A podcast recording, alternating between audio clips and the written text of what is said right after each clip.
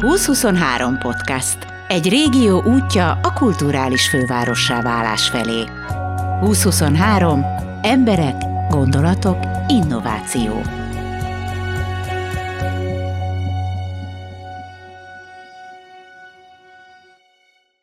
Mikor először találkoztam Debreceni Zoltán festőművésszel, éppen keréktárlatot vezetett. Ez a gyakorlatban úgy nézett ki, hogy elektromos biciklijén odagurult az óvárosi piac bejáratához, és mindenki megnézhette a kerékpára kihelyezett képeket. Vásárolni nem lehetett, csak műelvezni és beszélgetni a festővel. Most is tárlata van Debreceni Zoltánnak, ezúttal a Pannon Egyetem aulájában. Hallgassátok meg a gondolatait, aztán még lesz egy hetetek megnézni a képeket. A kiállítás március huszonharmadikáig várja a művészetbarátokat. Zoltán egyébként idén kerek évfordulót ünnepel. Hát ötven éves lennék, ha nem futott volna el az idő. Nem akarom ünnepelni magam, tehát az, hogy az ember hetven éves, az egy elég szarügy, hogy precíz legyek és közérthető, mert ilyenkor azért jelentkezik a kopás, jelentkezik a kor, tehát ezt elég nehéz megtapasztalni és tudomásul venni. Van egy ilyen saját fejlesztésű bómom, hogy hogy van, aki fiatal, meg van, aki fiatalos. És ráadásul sok mindennel így vagyok, hogy nem szeretem a, a famintás falat. A beton legyen beton, a fa legyen fa, hetven év meg legyen hetven év, tehát kezeljük a helyén a korunkat. Te végül is egy mérnökembernek tanultál, az is lettél, és aztán, amikor harmincöt éves lettél, akkor történt valami nyolcvanhétben. Én most is mérnök vagyok, tehát a praktikus gondolkozás, meg a, a, a logikai rendszerek követése az fontos. Ebbe a rendszerbe pottyant bele a festés, ami gyerekkoromtól a kezembe volt, a nővéremnek volt nagyon könnyű, jó keze, divat dolgokat rajzolt a hatvanas években, tehát én akkor csodáltam. Van egy legendás rajztanárom, Kallai Sándornak hívják, most is itt közöttünk, két-három napja futottam össze vele, aki egy, aki egy nagyon jó fej pasi volt a hatvanas, hetvenes években. Tehát volt egy ilyen mintám. Az első perctől kezdve ezt a Bosch, Chagall, Bruegel világot vittem, azért mondok ilyen géniuszokat, mert ott is sok apró figura csinál valamit. A elején foglalkoztam a Carmina Buránával, foglalkoztam mindig, mindig ilyen mozgalmas zeneillusztrációkkal, egyebekkel, és nagy meglepetésemre a első hónapoktól kezdve tetszett másoknak is, amit csinálok. És ez, ez szenvedélyé vált. De ez volt egy ilyen nap, amikor egy vászon elé leültél, vagy tulajdonképpen ez mindig volt, csak előtte ez csak egy hobbi volt, és nem törődtél vele túl sokat? Nem, hát én mindig rajzolgattam iskolai plakátokat, mindenem tele volt rajzolgatva, tehát az, hogy, hogy, hogy nyomot hagyni a papíron vagy a táblán, tehát én rajzoltam tele az iskolába a, a, a táblát, tehát úgymond karikatúrázgattam én, de ez, ez nem, nem volt ez komoly, tehát nem vettem komolyan. Magyarul nem volt miért ezzel komolyan foglalkozni, és nem első alkalom mondom, hogy mondom, hogy, hogy soha nem csináltam úgy, mint a tyúk, aki elkezd először jobbra-balra futni, és aztán indul el a kukorica irányába. Tehát én az első perctől kezdve, amikor tapasztaltam, hogy, hogy vége van ennek a... Hozzáteszem, mindig jártam kiállításokra, tehát azt a hatást, amikor egy, egy képzőművész vagy egy, egy festői világ hat vagy nem hat, az nagyon-nagyon érdekelt, hogy, hogy egy táblaképpel vagy egy szoborral hogy, hogy lehet érzelmeket kiváltani. És azt az, azt az érzést irigyeltem, amit az érezhetett, akinek sikerült kiváltani ezt a bizonyos érzelmet. Ugrok egyet látszólag, hogy ezerkilencszáznyolcvankilenc lehetett, amikor jött a bizonyos véletlen, meg a blöff. Már volt néhány bátortalan farosta kent, olajjal felkent kezdetleges kép, és Tihanyba bringáztam akkor hat-hét éves fiammal, és ott volt egy kisasszony, aki ott a Rév környékén árulta azokat a egyébként jó képeket, amiket a lektorátus által zsűrizett képeket, amiket a Képcsarnok vállalat raktáraiban őrzött, és közeledvén a rendszerváltáshoz ezt kiadta neppereknek értékesítésre. Tehát ez egy jó minőségű anyag volt, logikus, rögtön megálltam, hát hogyha láttam egy jó képkeretet, vagy egy, egy festményt, akkor az érdekelt, hogy hogy csinálják mások. És azt mondtam a kisasszonynak, hogy én most a nagyképűség, meg a blöf, hogy hozok holnap olyat, ami elég csatható, ami hát nagyon jó lenne, mert már itt meleg van, meg por van, meg hőség, július, stb. Beraktam másnap a lúdfors zöld ladám hátuljában néhány képet, harmadnap, negyednap megkocogtatják a vállamat Veszprémbe, a várba, a Dumniszai palota kapuajába, csináltunk egy ilyen amatőrfestős napot, és hogy keres egy hölgy és egy úr, Iréna Halman Strauss volt, aki nem volt akkor más, mint a Bajor Művészeti Egyesületnek a úgynevezett Erste Forzetszerinje, tehát a helybéli művészet egyik szakembere, aki megvásárolta azt a képet, amit én előző nap oda vittem a kisasszonynak, és ő azt mondta, hogy nagyon büszke volt arra, hogy engem hogy talált valakit a porba, ami kilógott a többi közül. És ebből a találkozásból barátság lett, ismétlem ezerkilencszáznyolcvankilencet, kilencvenet írunk, tehát abszolút a rendszerváltás, rendszerváltás pillanata, eufória általában. A Halman házaspár München agglomerációjában lakik, Halman úr már nincs közöttünk, ő egy találmány, német találmányi hivatalnak a A igazgatójaként dolgozott és távozott, Iréna asszony meg szobrászművész, ő még van. Na most ebből a találkozásból lett később egy Frekvenciák, Frekvencene nevű képzőművész csoport, ami ma is létezik. És kilencvenkettőben az első közös kiállítást én szerveztem itt, Diósi László akkori polgármester bólintásával a várban. Hozzáteszem, hogy nekem akkor tulajdonképpen fogalmam se volt, hogy mit csinálok. Annyira boldogan jöttek, annyira, annyira, annyira érdekesek voltunk mi akkor. Tehát ez a társaság ma is létezik, sőt azóta, hát ha nem is minden évben, de nagyon sok alkalommal voltunk alkotótáborba, Máltától, Franciaországig, Côte d'Azurtől, Zánkáig, Veszprémbe is volt a társaság utoljára három éve, és szívesen visszajönne húsz-huszonháromba, ha hívnák. Nem fogunk pályázni. Akinek kell, talán tudja, hogy létezik. Egyébként van egy ilyen kezdeményezés, tehát a társaság vezetője Rosenheim városából megírta a jelentkezést, készült egy portfólió, Egy, egy olyan játszótér gondolatával, amit közösen és kollektív hoz létre a társaság, gyerekekkel, barkácsolókkal, ez egy népünnepély, tehát évek óta csinálnak hasonlót valahol Európában, egy déltérüli és egy bajor szobrászművész, nagyon izgalmas, érdekes dolog. Az a neve, hogy projekt Spiel Art, tehát ilyen képzőművészeti minőségű nagy játszóeszközöket hoznak létre, csinálnak egy ilyet Veszprémbe is, ha hívnák őket. Értem, hogy miért nekem mondod, viszont egy kicsit azért még oda térjünk vissza, hogy hogy néz ki egy nap, amikor te fölkelsz, és azt mondod, hogy na, ma festeni fogok. Ezt majd vág ki, ha gondolod, egy üres vászon bizonyos foki erekciót okoz. Tehát az a tény, hogy, hogy én most elveszem ennek az érintetlenségét, hogy, hogy van a fejemben, meg az ecsetben, meg a tubusban valami, hogy, hogy a semmiből ö, létre kell hozni, de egyébként egy riport előtt ugyanígy lesz, vagy ha valaki ír egy, egy verset, vagy egy géppel egy fájlot megnyit, akkor az egy, vagy, vagy akár akar kötni egy pulcsit, és ott van a motring a kezében, még nem tudja, hogy fogja két év múlva szeretni azt a pulcsit, amit fog csinálni. Tehát a valaminek elkezdése az helyből egy izgalom. Hozzáteszem, hogy egyszerre két-három kép készül, egyiket keretezem, a másikat alapozom, a harmadik, tehát szeretek vásznat feszíteni, szeretek a festékboltba trécselni, szeretek guberálni a régiségpiacon, amikor kreatív keretet csinálok, vagy valami tárgyat használok a kép mellé, ami megtámasztja tartalmával, mindegy, az sétabot, vagy görkorcsolya, vagy, vagy hegedű, vagy gitár. Reálok olyan, a kiállításban talán láttad ezt a öreg gitárt, amit palettának használok. Van egy ilyen bómó, hogy, hogy, hogy mutasd a palettát, megmondom, ki vagy. Mert az ilyen közös munkák alkalmával látom, hogy aki nagy foltokkal, nagy képeket, nagy gesztusokkal dolgozik, annak a palettáján is széles, nagy lap, tenyérnyi méretű foltok vannak.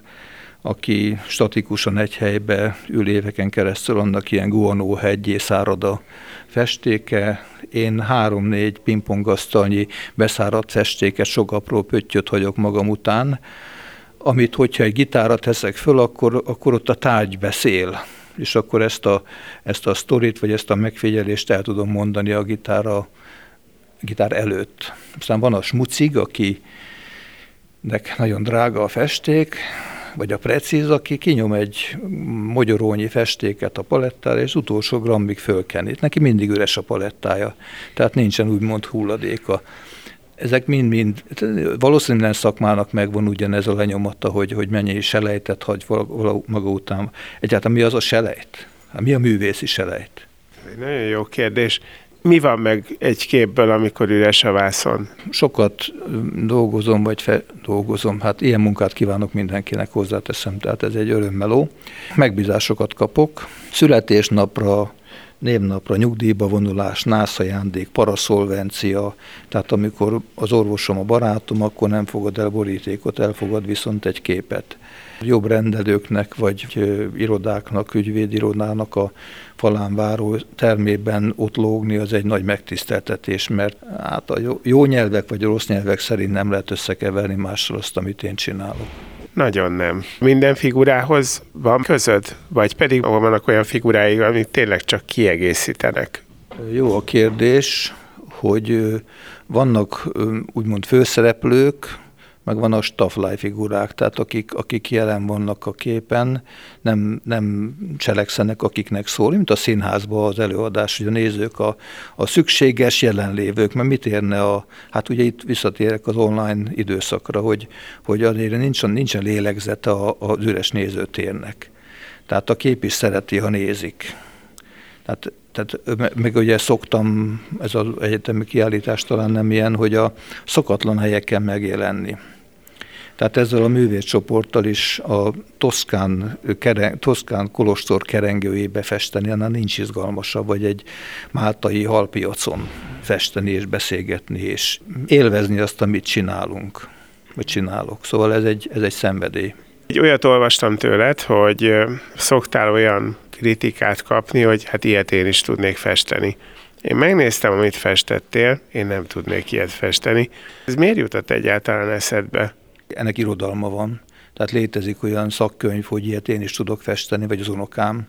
A képzőművészet világa ilyen szempontból nagyon izgalmas. Mitől válik egy tárgy esztétikai értékség, vagy érték után anyagi értékké, vagy legendává? Tehát, hogyha valaki megérintette, birtokolta, létrehozta, megmutatta, valamit elloptak, valami majdnem tönkrement, tehát a tárgyakba beépül a, a saját múltjuk, tehát úgy, úgy, úgy szeretnék egy pár vonalat John Lennontól.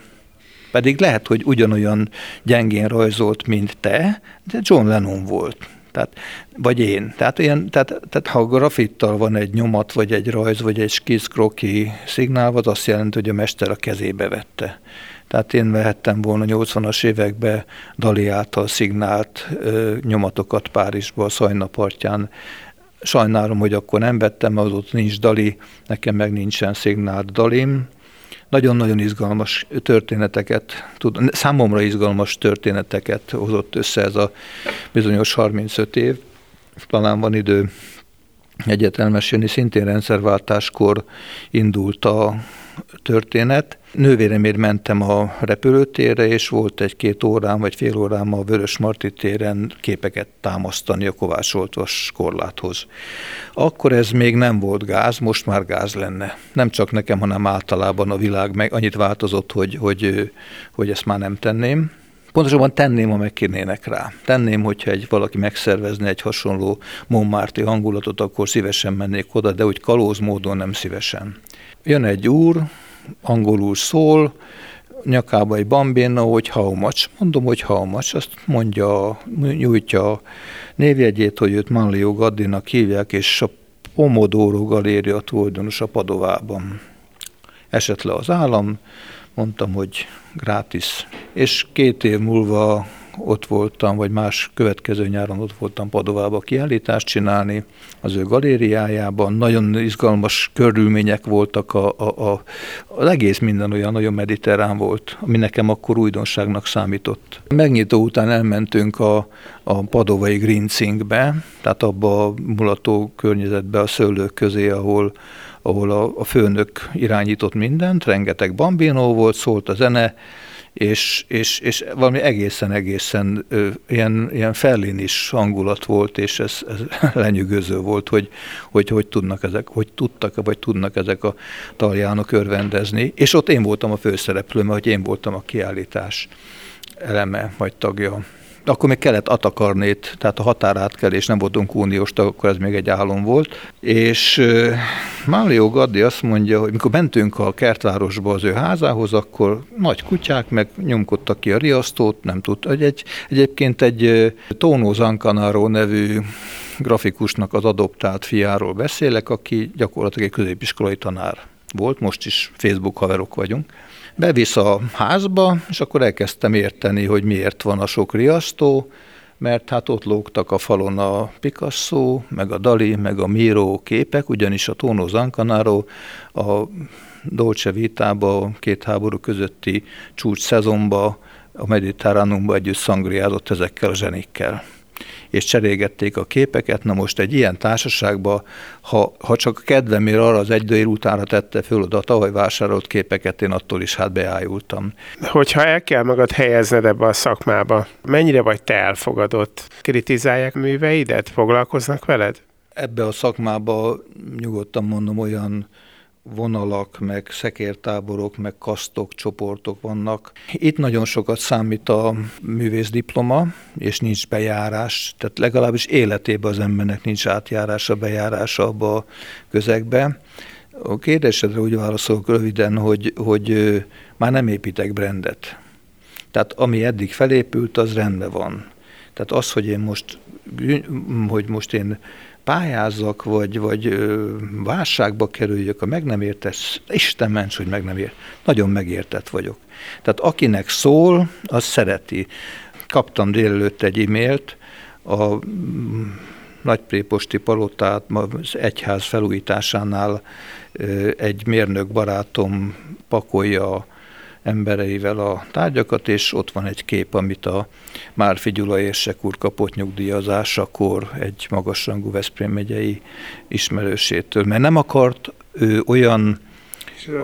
Én, én képem. Tehát nem akart olyan ajándékot adni, amiből a Márfi érsek úrnak túl sok van, mert ő millió erendi porcelán, zé, peni, vagy asztali teniszütőt kapott nagyon. Tehát a, a megszokott ajándékozási ö, rendszerből ki akart lógni a... nem vagyok feljogosítva nevére, és ezt a képet éppen ott valaki meglátta, lefotózta, és elküldte nekem. Tehát a képeknek története van. Van egy olyan képed, most nem biztos, hogy pontosan mondom a címét, hogy lehet akárki Banksy. Ez egy kicsit arszpoetikád neked, vagy azért nem? Nem, nem, nem, nem, nem, nem. Tudjuk ki a Banksy, hozzáteszem, szabálytalanul írtam a nevét, kötőjellel meg, hogy véletlenül se kövessek el ö, személyiségsérelmet. Tehát az, hogy, hogy hogy használhatom én valakinek a nevét. Viszont a gondolat, ugye ő volt az, aki a velencei gondolák közelében a ötvenezer dolláros képeit egy órán keresztül ötven dollárért árulta. Nincs arca. Tehát ő egy ilyen akciófestő, akinek az az imázsa, hogy, hogy nincs személyisége, hanem ez, a, ez, a, ez egy piszokú ki van találva.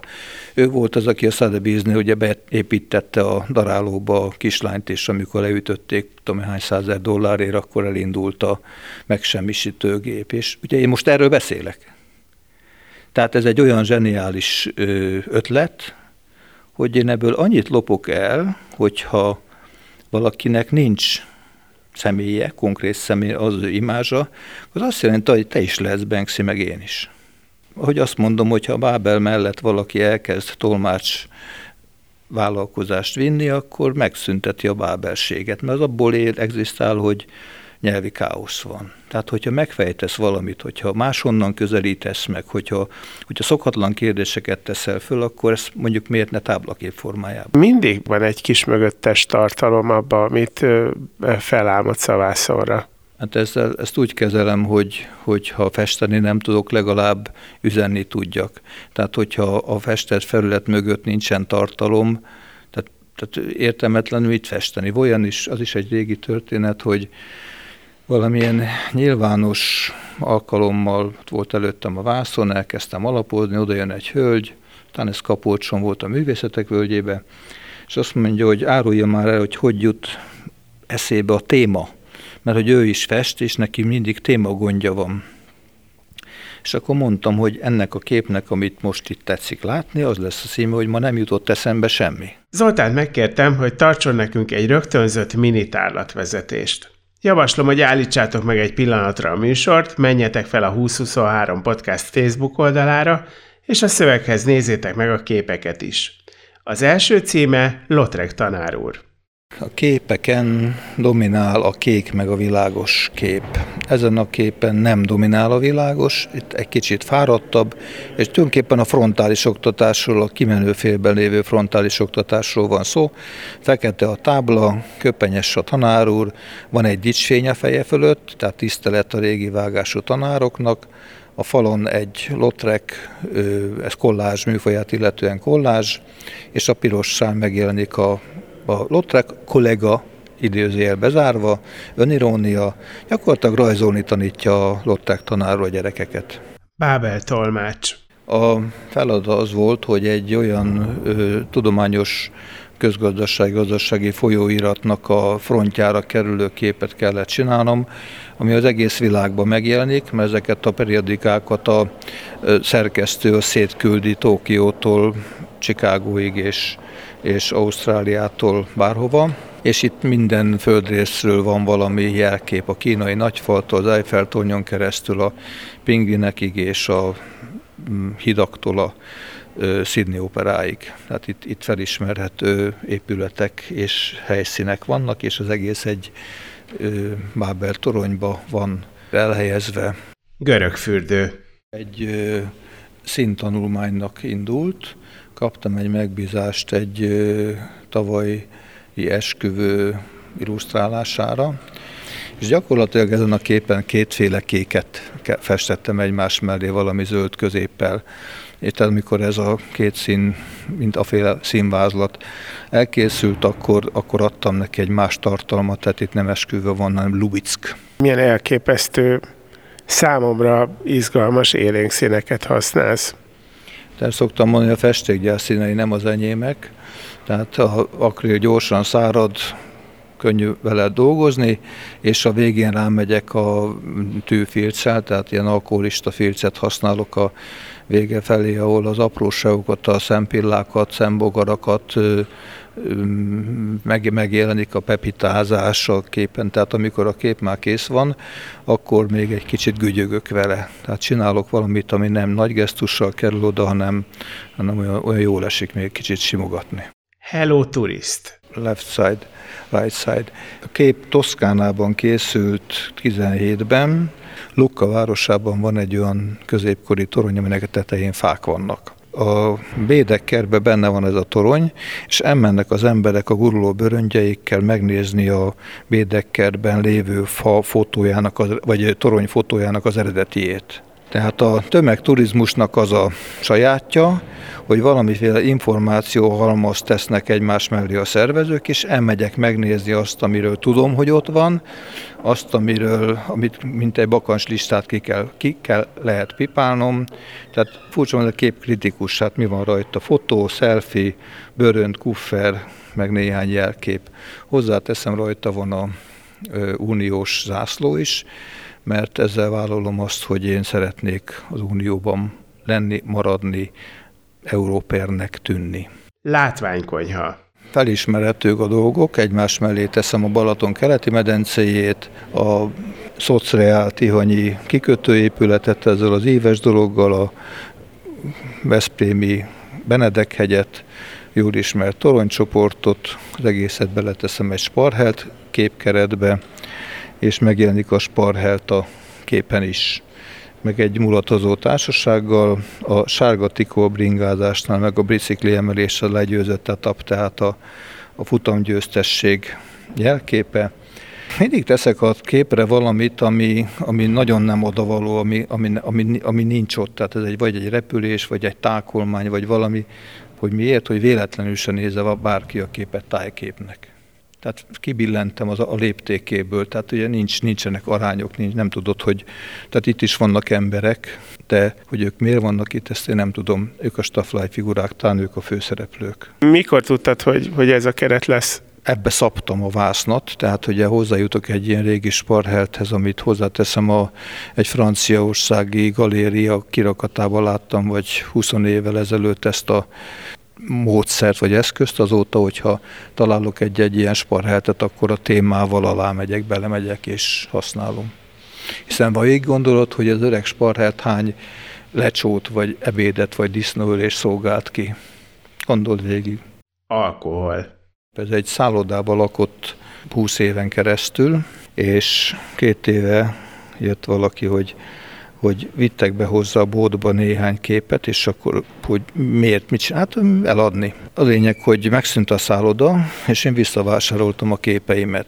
Az addikcióról szól. Mindegy, hogy most valaki játékfüggő, vagy internetfüggő, vagy telefonfüggő, vagy munkaholista, a függés az egy nagyon-nagyon érdekes dolog. Én ecsetfüggő vagyok. Ott lent a gyermekek, ők az áldozatai a függésnek? Igen, de akik kinéznek a képből, többnyire ilyet tekintettel, és ugye a kereszt, meg a keresztút, meg a nyakba okasztott üveg, az, az, az, aki függő, az cipeli a keresztjét. Tudástér, zenekar. Ez egy szólánc. Egyetemről van szó. Tudás, tér, zene, kar. Karének, karzene, tudás, egyetemi kar, énekkar, tehát az egyetemnek a hétköznapjai, ahol a karmesteri szerepkörbe állítom föl a rektort, és itt van egyébként egy szintén szokásos részlet, ez a fehér vászon, amikor kérdezted az imént, hogy amikor látok egy fehér vásznat, ilyen, amikor még nincs rajta semmi. Sok minden lehet rajta később. Itt és is megjelennek a jelképek. Két bal felső figura, az fontos, de lehet, hogy aztán te egyáltalán tartottad fontosnak. Őket? Hát szintén arról van szó, hogy ne legyen tájkép. Hozzáteszem, hogyha a Muppet Show-ból a két öreg benéző figurát látod, akkor az is igaz. Tehát mindig van, tehát most lehet a hátunk mögött valaki, aki bennünket egy fél órája figyel. Tehát mindig, mindig lehet a háttérben valaki, aki, aki benéz az eseménybe, aki megpróbálja ellopni, csenni a, a módszert, hogy én mesélek a képekről. Tehát én most nagyon jól érzem magam, mert, mert, mert jól esik, hogy megkérdeztél. De te ez vagy? Te ez a figyelő ember vagy? Igen. Nem árt figyelni, nem árt magunkat úgymond kívülről is látni, koordinálni. Tehát a, még egy ilyen metafora, miket tudok. Ha valaki nem lát, én szerettem látni a saját korlátaimat. Például a festésbe. És nem vállalkozom olyan dolgok megoldására, tehát elmegyek a saját korlátomig, határomig, de nem megyek rajta túl, mert hogyha ha nem vettem észre, hogy eddig, akkor átbukfencezem rajta, még nevetségessé tesz. Hát de mi van akkor, hogyha, hogyha rosszul ítéled meg a korlátaidat, és följebb van? Akkor meg átsétálok alatta. Tehát ez megint egy, egy szubjektív, hogy kinek hol a korlátja. Tehát én, én például nem rajzolok szép gyereket.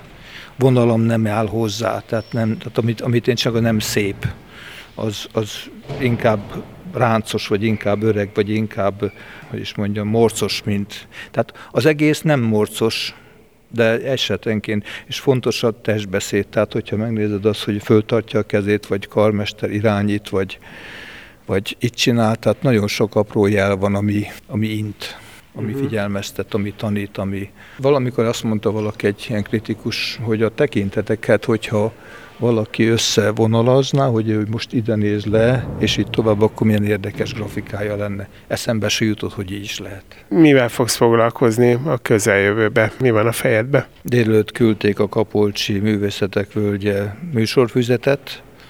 Oda írtam, hogy, hogy azt hiszem az lesz az idei motto, hogy, hogy friss képek antik keretben, tehát valami, valamilyen kreatív kereteket szeretnék mutatni. Szó van egy őszi almádi kiállításról, meg tervezgetem a keréktárlatot, amikor vettem egy elektromos bringát, és meg tudom mozdítani, ilyenkor találkoztunk ott a téren, tehát olyan helyeken megjelenni, ahol, ami nem kiállító tér, hanem a góra. Turné. Turné? Igen. Hozzáteszem, hogy minden nézőpont kérdése, tehát hogyha valaki azt mondja, hogy miért rögteted ki magad, arra az a válaszom, hogy csak rögtess ki magad te is, de ne akarjál ártani senkinek. Tehát én nem, ak- én nem akarok ártani senkinek. Tehát a Pannon Egyetem aulájában egy hétig vár még titeket Debreceni Zoltán reális mesevilága.